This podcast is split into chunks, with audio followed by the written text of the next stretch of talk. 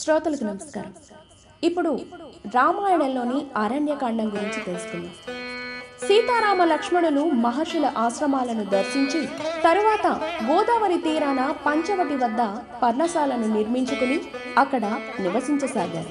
అక్కడికి శూర్పణక అనే కామరూపి అనే రాక్షసి వచ్చి రాముణ్ణి మోహిస్తుంది. లక్ష్మణుడు ఆమె ముక్కు చెవులు కోసి పంపిస్తాడు.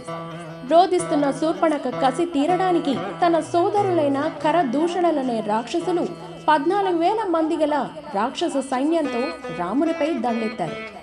రాముడొక్కడే వారందరినీ హతం చేశాడు. శూర్పణక వెళ్ళి రావణునితో మొరపెట్టుకుంది. కసితో రావణుడు మారీచుణ్ణి మాయలేడి రూపంలో పంపి రామలక్ష్మణులు దూరంగా వెళ్లేలా చేసి తాను సీతను ఎత్తుకుపోయాడు. సీత కనిపించక హతాశులైన రామలక్ష్మణులు ఆమెను వెతకనారంభించారు. కొన ఊపిరితో ఉన్న జటాయువు వారికి సీతాపహరణం గురించి తెలిపి రాముని చేతిలో కన్నుమూశారు. రామలక్ష్మణులు మాతంగముని ఆశ్రమంలో వారి కోసం ఎదురు చేస్తున్న సబరి ఆతిథ్యాన్ని స్వీకరించి ఋష్యమోక పర్వతానికి బయలుదేరారు. ఇదండి అరణ్యకాండంలోని విషయాలు.